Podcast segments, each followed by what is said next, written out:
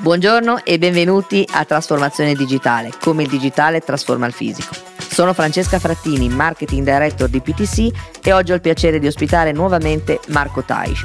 Marco Taish ricopre diversi ruoli. Marco, intanto benvenuto tra noi. Grazie a voi per l'invito e buongiorno a tutti. Vi invito a consultare il suo profilo LinkedIn per la lista completa. Qua ricordiamo i principali. Docente del Politecnico di Milano e quest'oggi qui con noi in veste di presidente scientifico della World Manufacturing Foundation. Qualche mese fa si è tenuto qui in Lombardia il World Manufacturing Forum. Il World Manufacturing Forum è un incontro che si tiene ormai da diversi anni, sempre in Lombardia, completamente dedicato al manufacturing. Perché in Lombardia? Perché la Lombardia è la culla del manifatturiero, sia italiano che internazionale.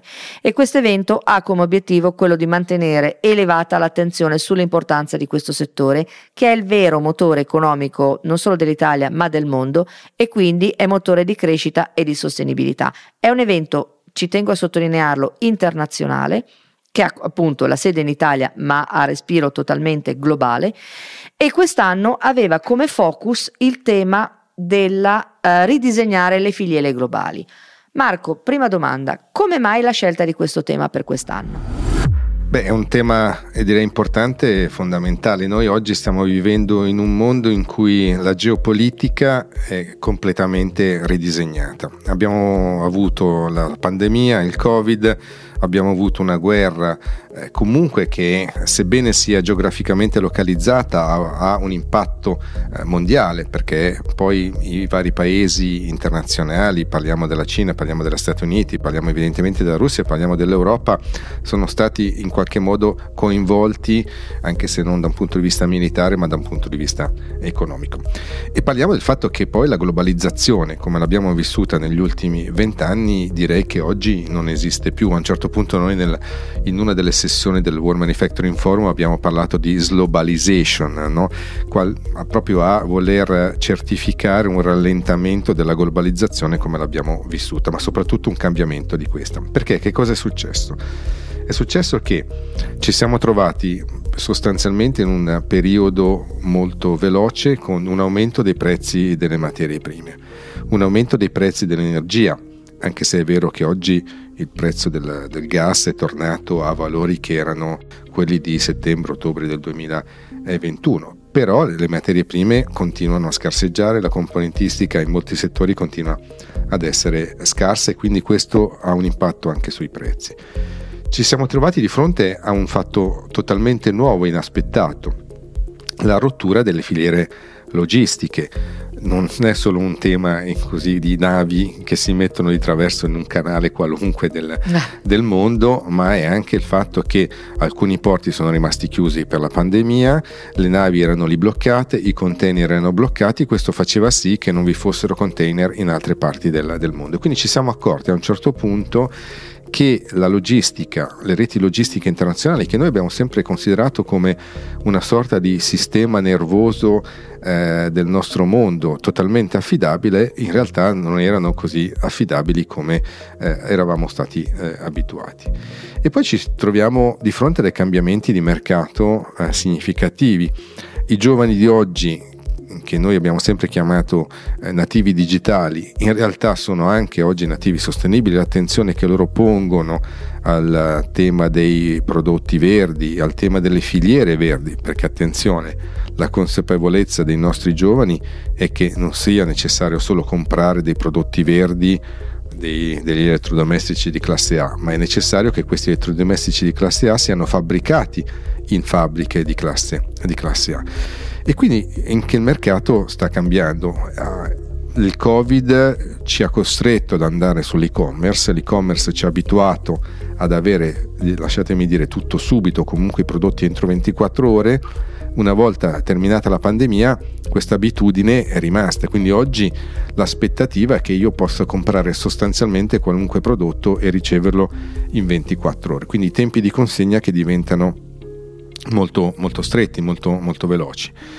E quindi le sfide stanno, stanno, aumentando da questo punto di vista. La globalizzazione, ripeto, come l'abbiamo vissuta, eh, sicuramente non esiste più. Allora, tutto questo si porta dietro la necessità, e questa necessità direi per l'Europa molto importante, forse più impellente, di un ridisegno delle, delle filiere. Se io ho delle filiere molto lunghe, quelle che eravamo abituati ad avere, è chiaro che il rischio di rottura è più alto perché basta un punto, un anello di questa filiera in qualche punto del mondo che viene, che viene meno e quindi la filiera si rompe. Se io accorcio la filiera il rischio evidentemente diventa eh, più basso.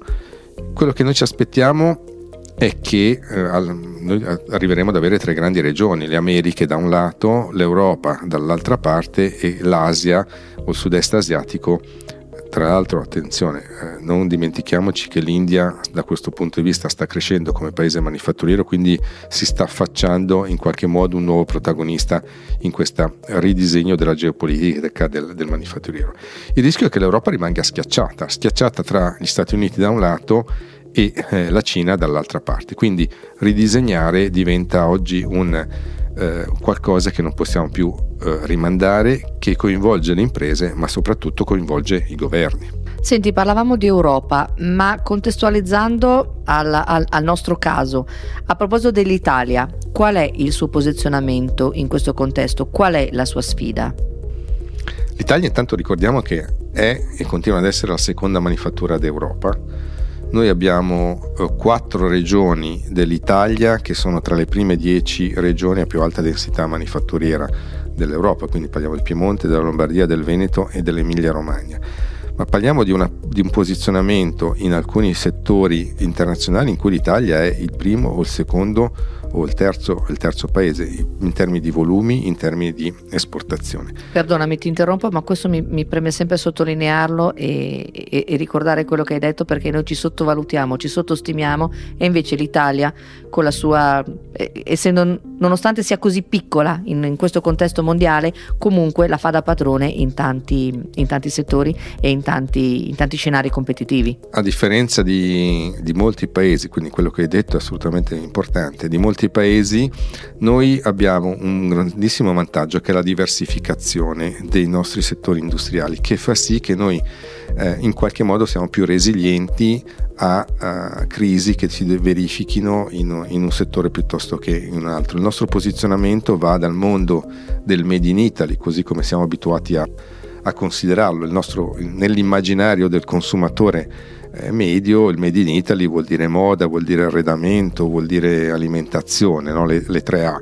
In realtà esiste una quarta A che è quella dell'automazione, della meccanica, della meccanica strumentale che è il vero Made in Italy e che in termini di PIL contribuisce per circa, poi dipende come lo contiamo, tra il 40 e il 50% del PIL del, del paese. Quindi la nostra manifattura è una manifattura molto forte, è una manifattura da esportazione, è una manifattura non di soli prodotti che vanno sul mondo del consumer, no, il cosiddetto business, business to consumer, ma è anche una manifattura che va su prodotti del business to business. Noi siamo dei grandissimi produttori di macchine, di impianti, di beni, di beni, di beni strumentali.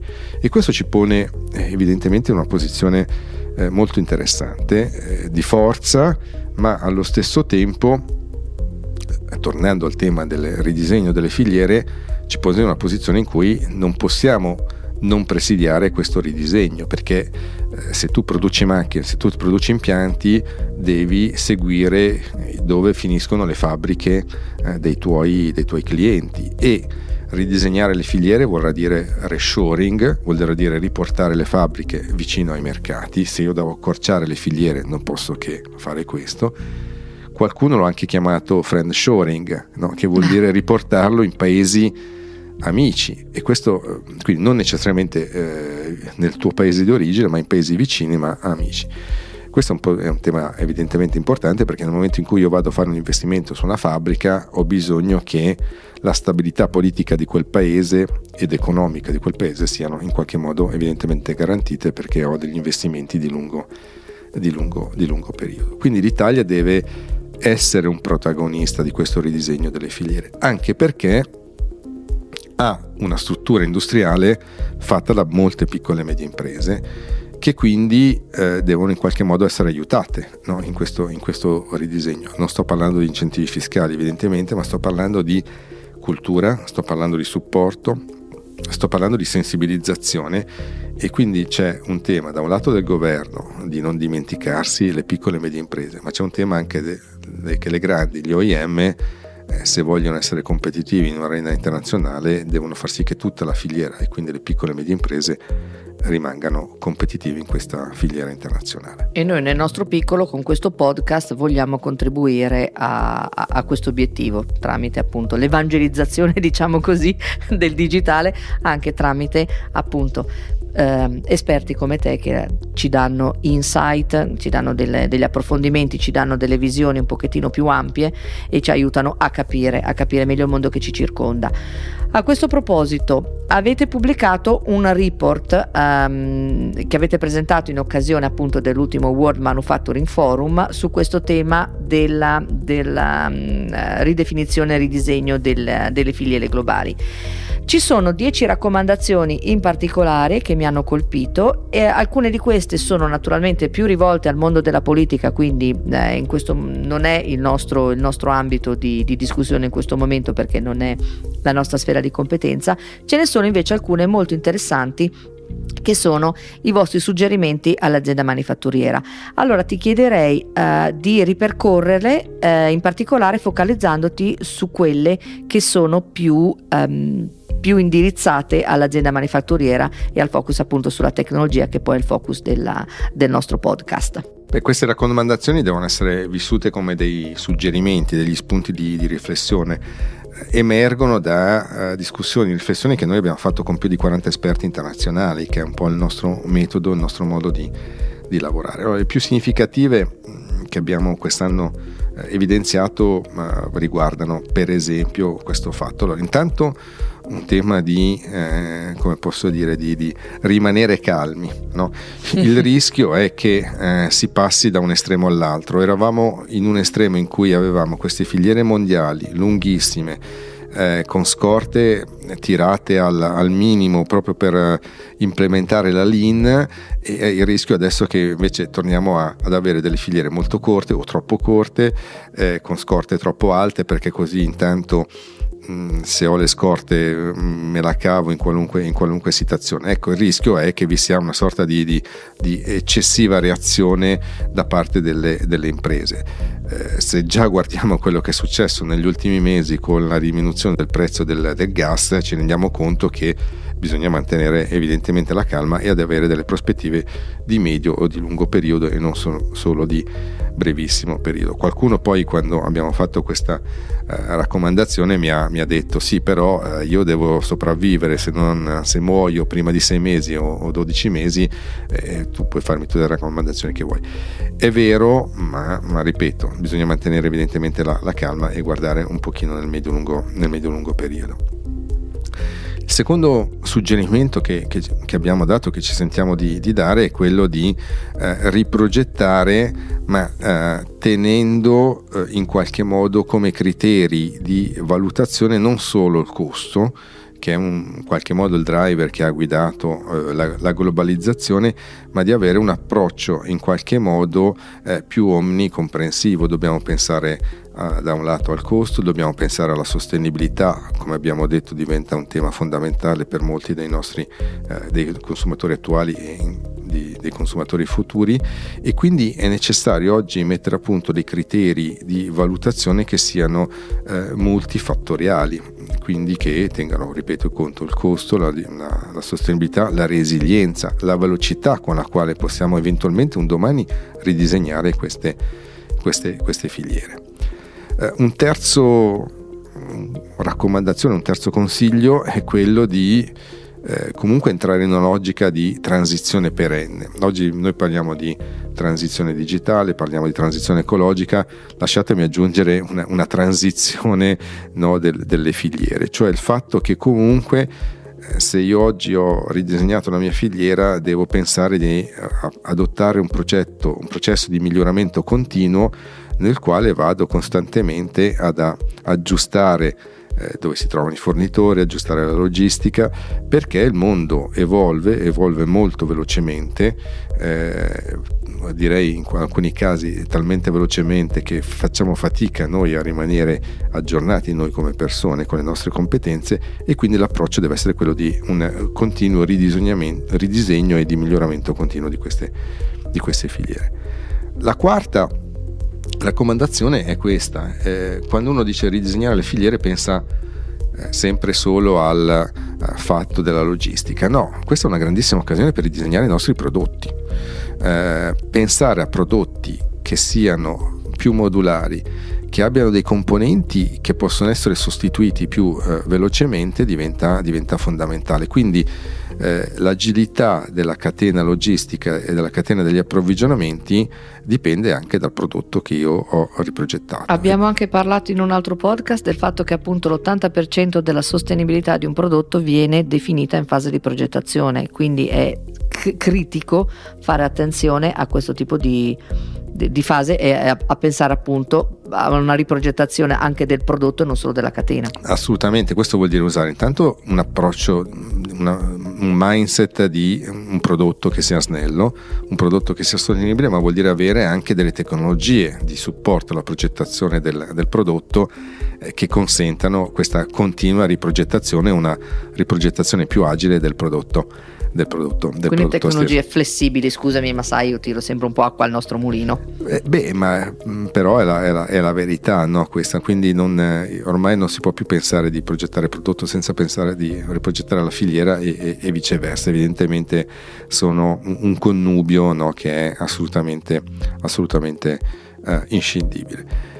L'altra opportunità è quella della sostenibilità e quindi riprogettarle pensando anche di, di, renderle più circolari, soprattutto perché sostenibilità passa anche attraverso la, la circolarità e quindi qui abbiamo un'altra grande occasione. Sarebbe stato più difficile pensare a filiere sostenibili e circolari eh, se non eh, avessimo dovuto in qualche modo eh, eh ridisegnarle. E poi chiudo, ma non, non, lo lascio alla fine perché è meno importante degli altri, il tema delle piccole e medie imprese. Eh, vanno, rin, vanno, incluse in questa riprogettazione, non solo come, lasciatemi dire, destinatari di un ridisegno che si trovano già fatto, ma vanno coinvolte fin dall'inizio in questa riprogettazione perché questo vuol dire eh, consentire a loro di avere un'occasione di, di crescita, un'occasione di crescita del, del loro modello di business e delle, loro, e delle loro competenze.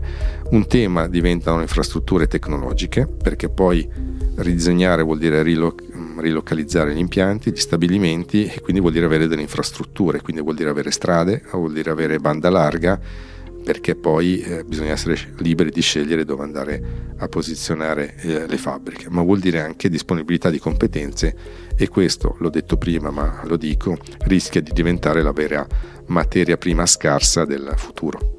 La competenza quindi. Stiamo lavorando anche su questo fronte per evangelizzare sul tema della necessità di formazione per, per, creare appunto le nuove competenze che servono ad oggi. Tra l'altro ne approfitto per farti una domanda. Um, mi ricordo che durante il World Manufacturing Forum si parlava sempre del fatto anche che il manufacturing, il mondo del manufacturing non è visto come appealing, non è visto come interessante dalle nuove generazioni. La vedi così? È vero che era così, le fabbriche venivano viste come, come sporche, come brutte, come cattive, come il, no, chi, inquina, chi inquina il mondo eh, oggi se, se, guardiamo in rete a volte succede ancora questo, io stavo preparando una, una mia presentazione qualche, qualche, settimana fa e ho scritto manifattura nel, in, nel, nei motori di ricerca e quello che mi è apparso è una fabbrica dalla quale usciva fumo nero. No? Quindi mm, purtroppo si trovano ancora queste immagini in, in rete, ma questo non corrisponde più alla, alla, realtà. Oggi una fabbrica inquina molto di meno di quello che inquina, eh, stiamo registrando da Milano, di, una, di un riscaldamento di un, di un, qualche palazzo eh, milanese. Eh, il tema è comunicare questo alle famiglie. Devo dire che oggi la sensibilità eh, dei ragazzi fortunatamente è una sensibilità molto più consapevole, eh, informata e quindi le fabbriche non sono più viste come, come, un nemico ma sono viste come un ambiente di lavoro. Tra l'altro il digitale ha ehm, facilitato no, questo, questo, inserimento. No? I nativi digitali si trovano meglio in fabbriche che sono digitalizzate. L'industria 4.0 digitalizza le fabbriche e quindi rende questi mondi io parlo di fabbrica, ma in realtà bisogna parlare di imprese manifatturiere, questi mondi molto più interessanti da, da vivere. Marco, ti ringrazio. Uh, ne approfitto anche per chiederti, avete già una data per il World Manufacturing Forum, il prossimo? Non ancora, ma ci stiamo, ci stiamo lavorando molto alacremente. Tienici aggiornati, poi se vorrai venire con noi a condividere di che cosa si parlerà, molto volentieri. Marco, ti ringrazio, abbiamo parlato di, abbiamo approfondito anche qual è il posizionamento dell'Italia all'interno del contesto manifatturiero internazionale, che è sempre una cosa che mi piace moltissimo ricordare e non smetterò mai di dire quanto mi piace ricordarlo, perché siamo bravi, facciamo belle cose e ci piace, mi piace che, che vengano condivise. A questo proposito abbiamo un sacco, approfitto per aggiungere, abbiamo molte cosiddette multinazionali tascabili qui in Italia, alcune le inviteremo a parlare qui con noi in uno dei prossimi episodi. Marco, nel frattempo ti ringrazio, ti reinviterò sicuramente e ancora grazie per, per l'approfondimento che ci hai dato. Grazie a voi per l'invito. Questa è la trasformazione digitale, ci risentiamo al prossimo episodio. Grazie e buona giornata.